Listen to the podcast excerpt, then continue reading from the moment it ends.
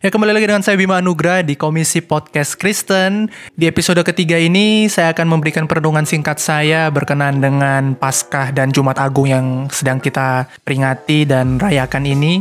Sesama saudara Kristen begitu mengucapkan selamat merayakan Paskah dan juga menurut saya belum terlambat juga untuk mengucapkan selamat memperingati hari Jumat Agung.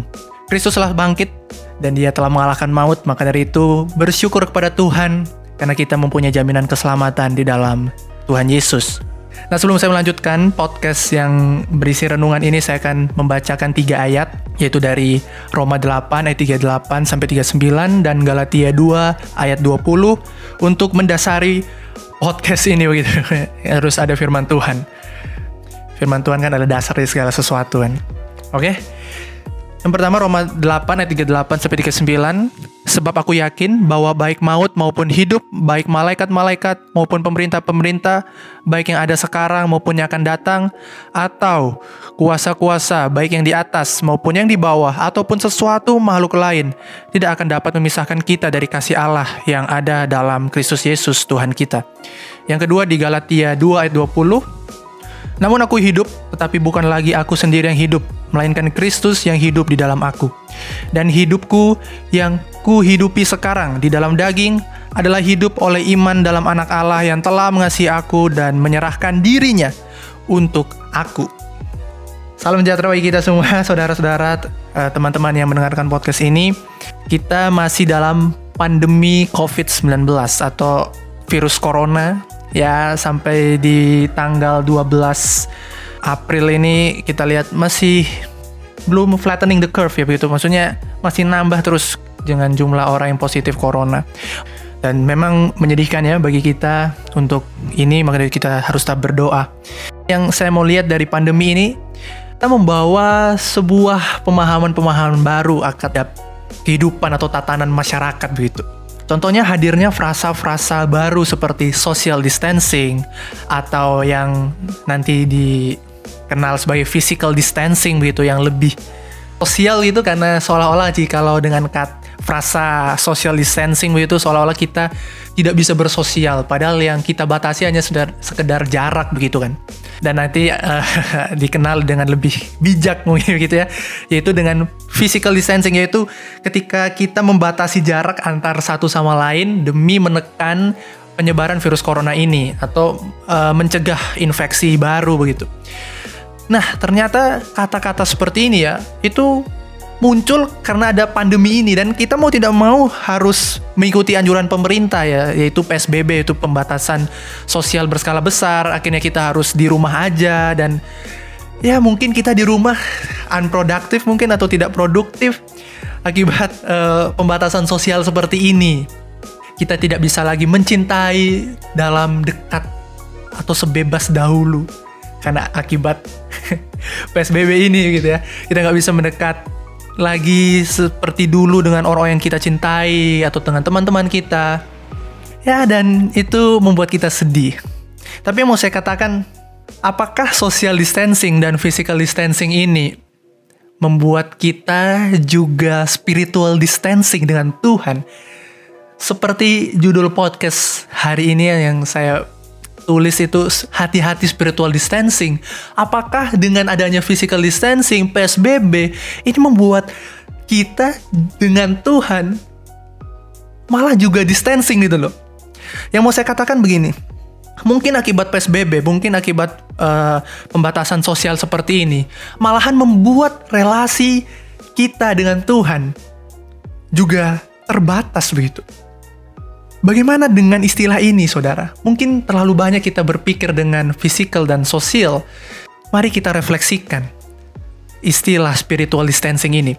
Roma 8 ayat 38 sampai 39, Paulus dengan jelas menyatakan bahwa kasih Allah tidak dapat dibatasi oleh apa pun, bahkan oleh kuasa, pemerintah, dan bahkan juga COVID-19, saudara. Maka dari itu, yang mau saya katakan adalah physical distancing dan social distancing ataupun PSBB entah istilah apa pun itu tidak seharusnya membuat kita juga spiritual distancing dengan Tuhan. Bagaimana kehidupan kerohanian kita selama menjalani PSBB ini, saudara?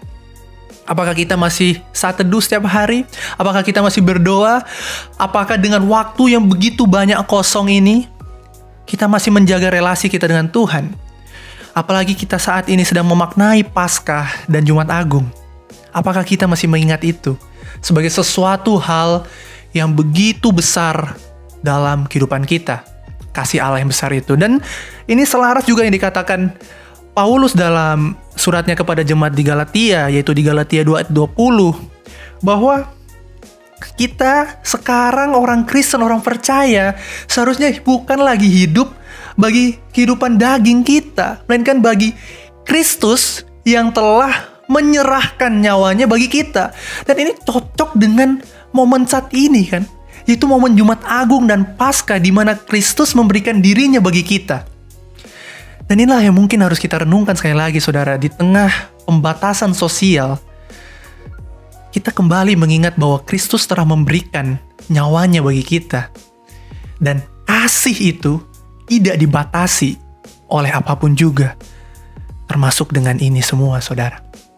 Maka dari itu saya mau ajak kepada kita semua di renungan ini, marilah kita kembali melihat uh, kehidupan spiritual kita, relasi kita dengan Tuhan, hal-hal praktis yang bisa kita lakukan untuk terus menjaga ini adalah seperti tetap membaca Alkitab, tetap berdoa, menjaga saat teduh, dan bahkan ketika kita tidak memiliki banyak tuntutan, ketika begitu banyak waktu, pernahkah kita kembali melihat Alkitab ini dan kita baca secara perlahan satu persatu ayat ketika dahulu mungkin karena banyaknya tuntutan dan waktu mengejar kita, kita bahkan tidak sempat membaca dengan sungguh-sungguh.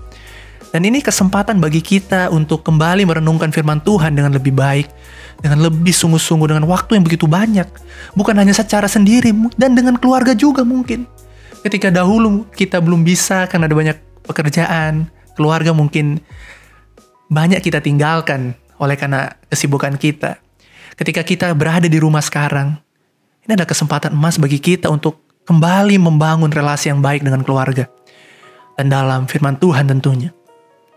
Maka dari itu, kesimpulan dari renungan ini adalah social distancing, physical distancing, PSBB, bukanlah spiritual distancing. Karena kasih Allah tidak dapat dibatasi oleh apa pun juga.